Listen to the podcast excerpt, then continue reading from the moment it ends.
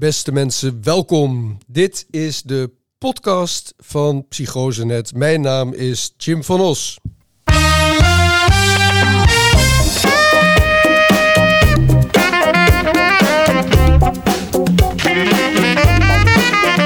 En vandaag is onze gast een psychiater, werkzaam in het UMC Utrecht. Zijn naam is Marco Box. Marco, welkom bij de podcast van Psychosenet. Kun je kort wat over jezelf vertellen? Dankjewel uh, Jim, heel leuk om hier te zijn. Nou ja, uh, mijn naam is Marco Box, ik ben psychiater. Uh, ben ik al een tijdje eerst in Groningen opgeleid, toen naar Engeland gegaan en dan nu sinds al heel wat jaar in het UMC Utrecht. Ja. Eerder deed ik de stemmenpolie. Ja. Dat, uh, dat heb ik me een tijd lang met veel plezier gedaan. En uh, daarin viel me op dat trauma zo'n enorme rol had in de klachten ja. van uh, mensen ja. die daar waren. Stemmen die vaak daders naspraken of ingingen op thema's. Mm -hmm. En toen heb ik me geleidelijk aan meer toegelegd op de rol van trauma in psychiatrische problematiek. En dan doe ik nu dan het programma Stress en Trauma. Oké, okay. dus in eerste instantie heb je opgezet een, een programma voor stemmen horen. En van daaruit uh, gezien dat eigenlijk ook een meer trauma-gerichte manier van werken en, en een programma noodzakelijk was. Ja. Oké, okay, en, en um, hoe is het nu met stemmen horen in het UMC Utrecht? Is daar nog een, een activiteit separaat voor? Zeker, we hebben nog steeds uh, een programma voor mensen die stemmen horen. Edwin van Dellen, mijn collega, die heeft een programma dat speciaal ingericht is op uh, jongeren die uh, stemmen horen, dan jongeren in tot het 25 jaar. Mm -hmm. Mensen die daar buiten stemmen horen, daar proberen we een individueel programma voor aan te bieden. Mm -hmm. En mensen die stemmen horen die gerelateerd zijn aan de traumata, die, daarvoor hebben we een speciaal programma op de woensdag okay. ingericht. Okay. Wat we trauma ja. en herstel noemen. Ja. En, en dus die hele manier van trauma gericht werken en, en daar apart programma's voor opzetten. Um, ben je daar blij mee? Zie je dat in een soort stroomversnelling? Uh, dat dat in een stroomversnelling is gekomen de afgelopen tien jaar? Ik ben blij dat daar nu veel meer aandacht voor is. Ook omdat dat intuïtief is. He, dat heeft mij hmm. in de tijd ook geïnspireerd. Dus we, we hadden de, he, dat is de erfenis van uh, Iris Sommer, die die stemmenpolie begonnen heeft. Hmm. En daar deden we, hebben we een programma voor uh, mensen die stemmen hoorden en daar uh, met eenvoudige interventies niet vanaf te uh, helpen waren. En daarin viel op dat veel van die stemmen echt ja, heel duidelijk trauma gerelateerd waren. Ja. Dat ging echt over, nou ja, wat ik zeg, eerdere daden, eerdere ervaringen die inhaakten op ja. angsten die er waren. Ja. En toen uh, bedacht ik, ja, eigenlijk dat het zo eigenlijk zo wonderlijk is dat voor die categorie uh, mensen eigenlijk zo weinig aanbod is mm. voor trauma gerelateerde mm. problematiek. Ja. David van den Berg hè, deed toen zijn studie waarin hij ja. aantoonde dat er bij, bij mensen met een diagnose van psychose eigenlijk ook heel veel PTSD, posttraumatische stressstoornis, ja. voorkomt. En dat dat wel degelijk effectief te mm. behandelen is. Mm. Toen hebben we gedacht van ja, maar dan is het voor deze categorie patiënten eigenlijk belangrijk dat we daar veel meer aandacht voor gaan besteden. En uh, ze vragen er ook om, letterlijk. Ja. Ze vinden dat allemaal belangrijk, het interesseert ze. ze ja. voelen, ja. Dus in die zin uh, uh, ja, ben ik wel heel blij van dat we dat aanbod nu kunnen doen. Maar je ziet ook gewoon in, in het veld, zeg maar, dat daar veel meer aandacht voor is. Denk je ook dat wij als beroepsgroep meer zijn gaan luisteren naar mensen die vertellen over trauma en die allerlei verwevenheid hebben met, met wat wij dan vroeger schizofrenie noemden en allerlei andere syndromen? Dat dat meer uh, zeg maar in de stroomversnelling is geraakt? Ja, ik denk wel dat dat heel, heel duidelijk aan het veranderen is. En uh, ik heb wel eens de indruk dat we in Nederland daarin in, in voorlopen. Dat het mm. in, om ons, om, in ons omringende landen niet altijd zo mm. uh, gaat. Maar zeker is het draagvlak voor, voor, voor een veel traumagerichte benadering. Of, of in ieder geval een benadering die veel dichter staat bij de levensloop van, uh, van patiënten of mensen die, die last hebben van deze, dit soort klachten staat, dat daar wel ja. veel aandacht voor is. Ja. He, want een van die dingen met trauma is natuurlijk ook, ja, wanneer is iets trauma en wanneer heeft het te maken met je levensloop. Ja. En, ja. Uh, en naar mij betreft zijn dat gerelateerde, zijn dat gerelateerde aanpakken. Ja, ja precies. Ja. Bijvoorbeeld ook zoiets als hechtingsproblematiek. Ja. Kun je dat trauma noemen of zijn Ja. dat vroegkinderlijke ervaring? Ja. Maar dat, dat soort problematiek kom je toch ook wel weer tegen bij mensen met uh, psychose. Ja, ja.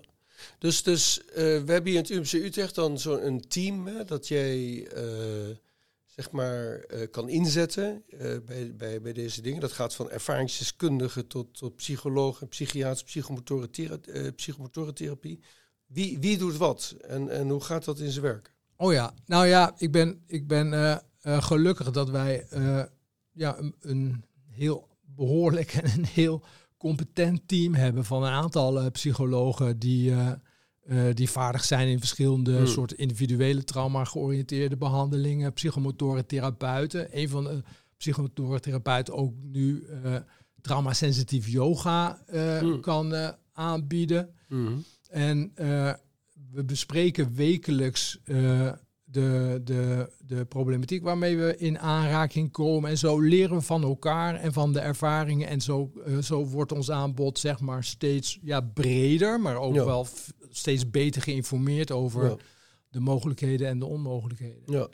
We communiceren daarmee ook nu goed met onze eh, afdelingen en de verpleegkundigen daar, die, Mhm. die ook, ja, laten we zeggen, steeds meer trauma-sensitief worden. Dat is een, denk ik een woord wat, eh, wat eh, eh, belangrijk is. Of, hè, het is, dat is een Ja. trend die belangrijk is, de traumasensitiviteit. Ja. En eh, zodat we nu ook wel opnames eh, kunnen bieden waarin we een intensieve vorm van traumatherapie kunnen aanbieden. Mhm. Ja.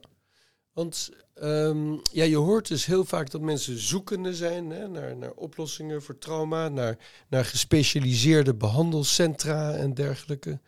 En dat er te weinig aanbod zou zijn. Is dat iets wat je merkt? Er is veel aanbod, maar er is ook heel veel vraag. Er zijn heel veel, eh, wat je dan onerbiedig uh, wasstraten voor uh, Ja. trauma Ja. zou kunnen noemen. En die doen heel goed werk.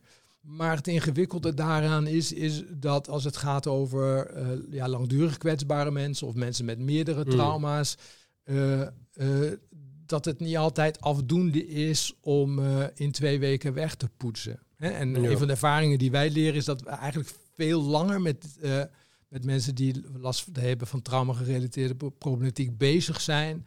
Maar Ja. soms zo'n uh, intensieve opname doen, waarin we in twee of drie weken echt veel trauma-gerelateerde problematiek kunnen aanpakken. Mhm. Maar dat het daarna nog veel tijd nodig heeft om allemaal weer te landen. Dat mensen een Ja. nieuw evenwicht vinden. Ook ja. Ja. de nieuwe ervaringen eh, opdoen. Dus in die zin, eh, er is een goed aanbod. Maar ik zou graag zien dat het aanbod langduriger is. Ja. En, en Ja. beter ingebed in nou ja, wat langdurige begeleiding dan Ja. die, die traumacentra kunnen bieden. Een van de dingen die sterk is opgekomen is de hele notie van lichaamsgericht werken. Kun je daar wat over vertellen? Wat, wat, Ja. wat zit daarachter? Wat is Nou daar de- ja, dus eh, daar ben ik zelf heel eh, enthousiast over. Hè? Om, kijk, en eh, ehm, een van de dingen die, die, die ik belangrijk vind om mijzelf te realiseren, is dat de aanpassingen die mensen maken na trauma voor een groot gedeelte ook lichamelijk gestuurd zijn. Het is eigenlijk een evolutionair mechanisme Mm. wat we hebben. Mm. We moeten uit, als je ons als, eh, als eh, oermensen bekijkt, moeten we natuurlijk uit de, uit de eh, mijl van leeuwen en andere grote predatoren Ja. blijven. En om dat te doen is ons lichaam uitgerust met een heel stelsel van stressgerelateerde, eh stressgerelateerde mechanismen. Die maakt dat wanneer we bedreigd worden, eh, het lichaam daar reageert op, eh, Ja. op vechten en vluchten. Ja. En die, en die instelling of die ervaring, die wordt gedeeltelijk in het lichaam vastgelegd. En dat wordt dan wel het lichamelijk geheugen genoemd. Nou, dan Ja. moet je niet denken dat je lichaam daadwerkelijk dingen kan herinneren. Mm. Maar het heeft wel iets met de instelling van ons lichaam te maken. Mhm. Die, eh, die gevolgen heeft voor de manier waarop je nou ja, in de wereld kijkt. Voor hoe schrikachtig je bent. Over Ja. wat je... Wat, wat voor ervaringen Ja. eh, je koppelt aan eh, dingen die je herinnert, et cetera, et cetera.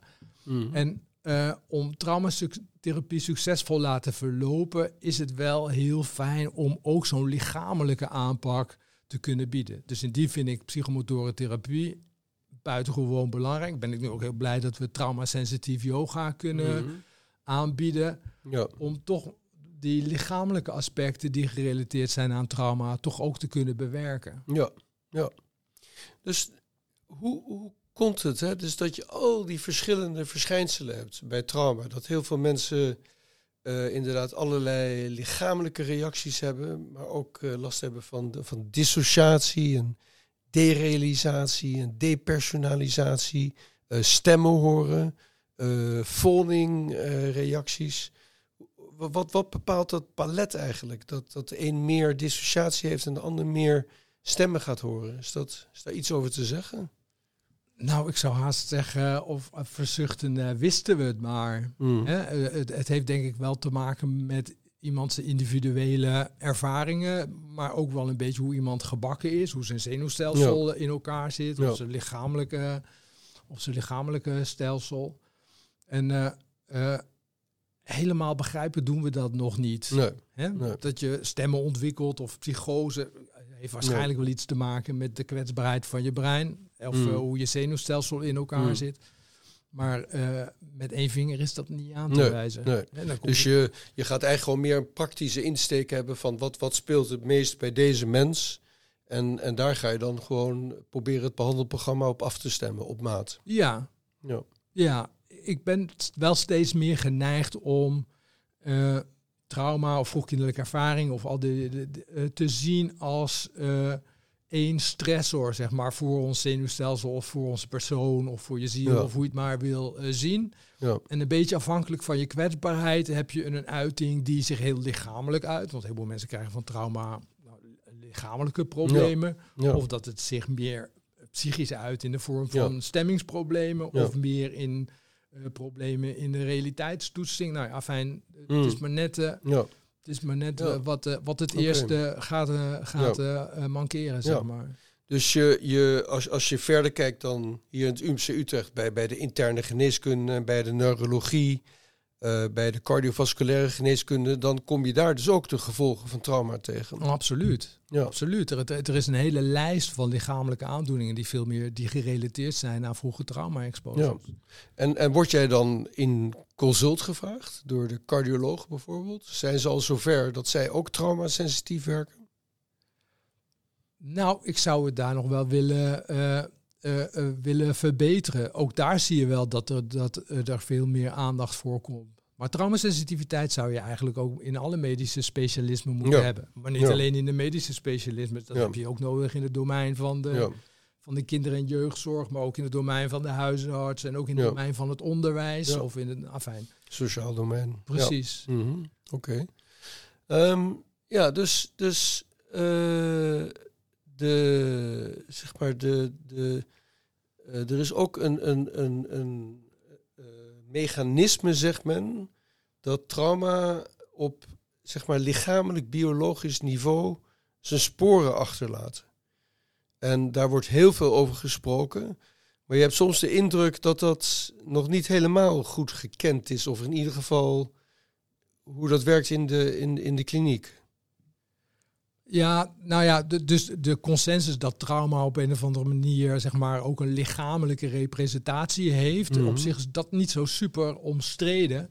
Maar hoe dat dan zit, uh, uh, dat is nog weer een tweede zelf vind ik het fascinerend om te zien dat we zelfs tot op het niveau van moleculair, hè, tot op het niveau mm. van DNA, ja. uh, veranderingen kunnen zien. Sommige van onze genen zijn als het ware uh, uitgezet. Dus die genen zijn dan niet veranderd, maar ze zijn stilgemaakt, omdat ze dan kennelijk. Uh, Oké, door de omgeving, door de traumatische omgeving door de kunnen genen worden aan of uitgezet. Precies, ja, oh, dat, dat hebben we ook kunnen onderzoeken bij, bij militairen die uitgezonden waren. Dan konden we ze voor en na konden we ze onderzoeken. En dan zagen we dat, dat uh, uh, de werking van uh, eh, DNA zich aanpaste aan die omstandigheden. Ja, ja. Nou.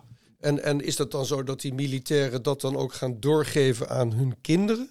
Dat staat niet vast. Dat is een, dat, dat, is een veelgehoorde vraag. En er zijn ook wel wetenschappers die beweren dat dat wel zo is. Hmm. Maar het bewijs daarvoor is nog niet zo heel uh, sterk als, je het mij, uh, als je het mij vraagt. Want je vertelt dat nu, hè? Want binnen het ziekenhuis heb jij samenwerking met de militaire GGZ. Waar veel gewerkt wordt met veteranen en behandeling van uh, posttraumatische stress. En je hebt ook een samenwerking met het Wilhelmina, Kinderziekenhuis met Iva Bikanic, die het hoofd is van het Centrum voor Seksueel Trauma in het WKZ. Dus jullie hebben eigenlijk een vrij brede, een breed palet aan zeg maar uh, behandel uh, en, en diagnostische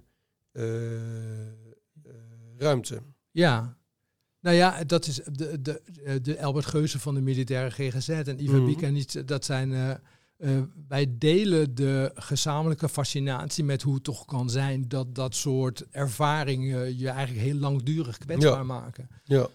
En uh, Iva is dan dus natuurlijk speciaal ten aanzien van uh, seksueel geweld en Geuze ten aanzien van uh, PTSD bij militairen. Ja. Maar dat heeft natuurlijk wel veel uh, raakvlakken. Ja. Hè? En een van de fascinerende dingen is dat niet iedereen uh, een posttraumatische stressstoornis ontwikkelt. Hè? Nee. We hebben allemaal eigenlijk een Ja. heel gezond portie veerkracht. Mm. En het is eigenlijk een minderheid, zeg maar, die dan de, de pech heeft om daar ook Ja.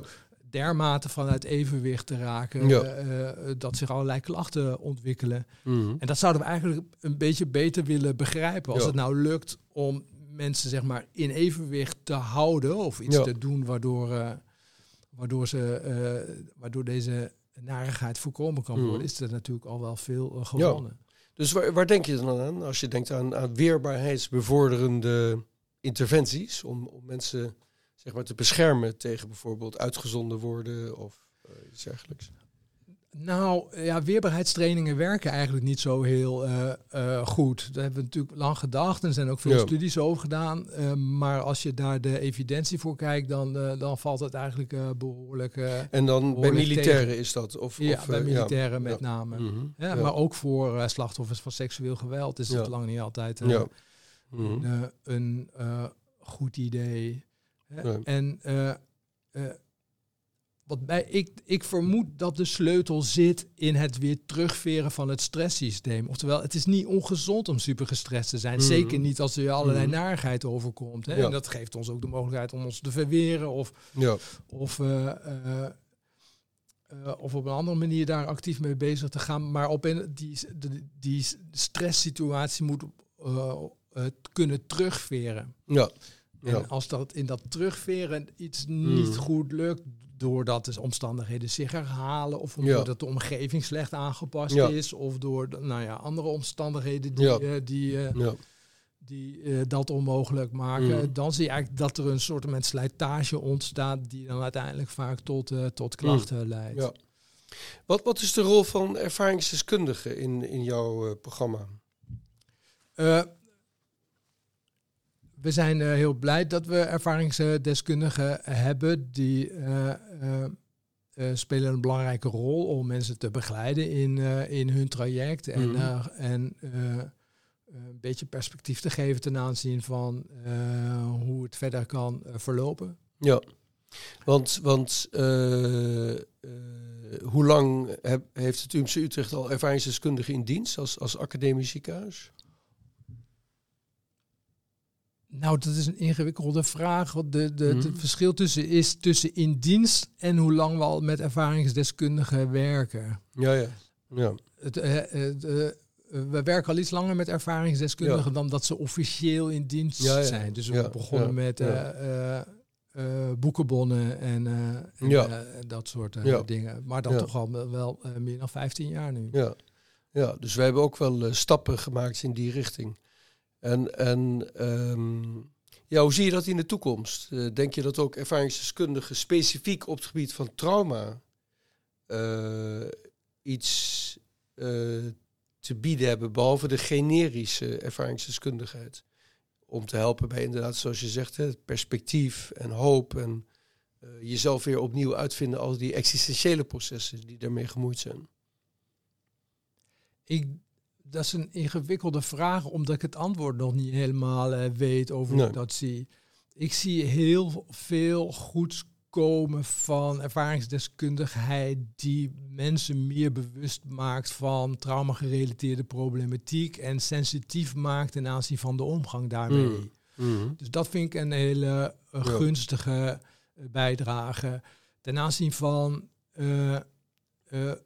van een rol in individuele behandeling vind ik het een stuk ingewikkelder, Mhm. omdat ehm, de ervaringen van onze patiënten vaak zo. eh, of de, en de ervaring van de, van de ervaring van de ervaringsdeskundigen niet altijd noodzakelijk op- goed op elkaar aansluiten. Nee, nee. Dus die moet goed, opgeleid zijn, hè? de ervaringsdeskundige. Dat die Ja. boven de eigen ervaring kan staan en meer generisch kan inzetten. Ja. En oké, dus dat. ehm, en, en om even terug te komen op, want je vertelde daarnet dus dat, dat, dat mogelijke biologische mechanismen eh, er zijn. Het is natuurlijk zo dat wij in de psychiatrie gebruiken ook medicatie. Medicatie is in principe een soort, soort biologisch eh, hulpmiddel. Dus zijn er medicaties die impact hebben op de mechanismen, de biologische mechanismen van trauma?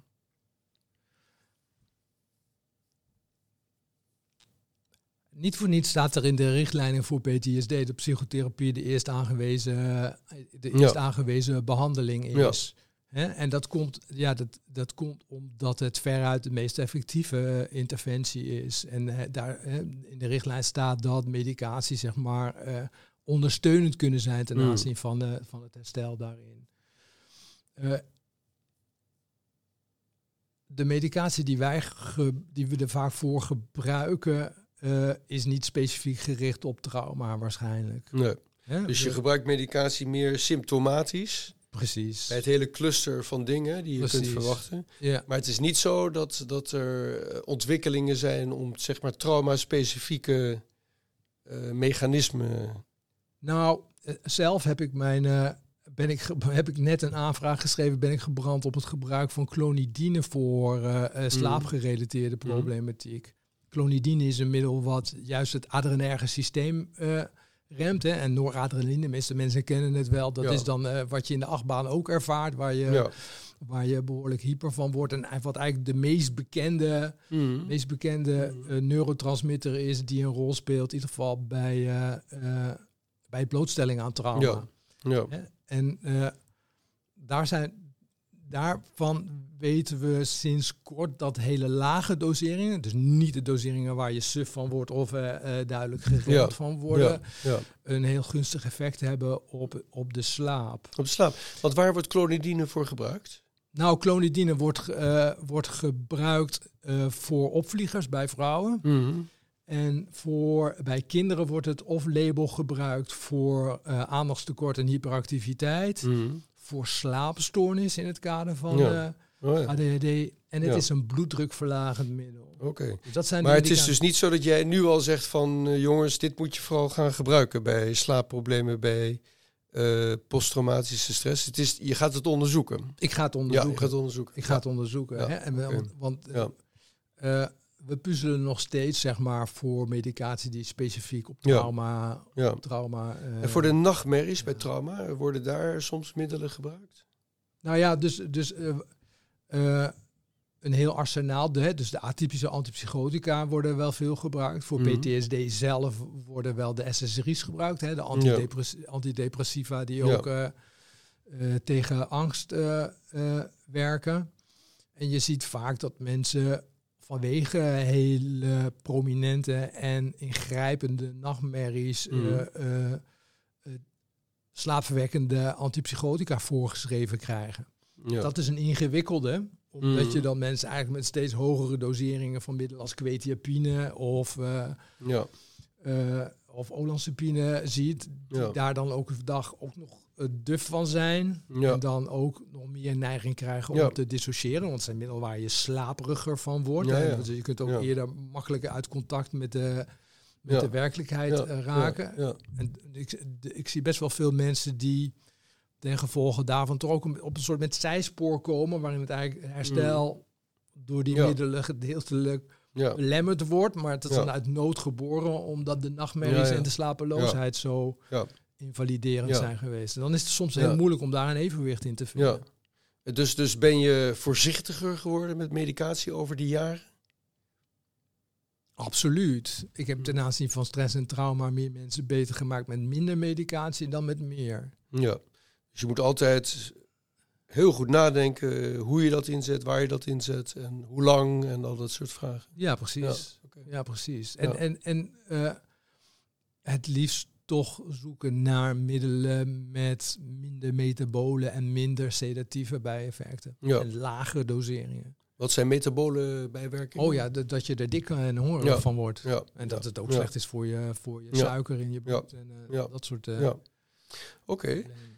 Ja, nou ja, heel erg uh, veel dank Marco voor het interview. Want um, ja, waar hoop je over vijf tot tien jaar te staan met dit programma? Waar, waar, waar, waar zou je willen dat het naartoe graviteert?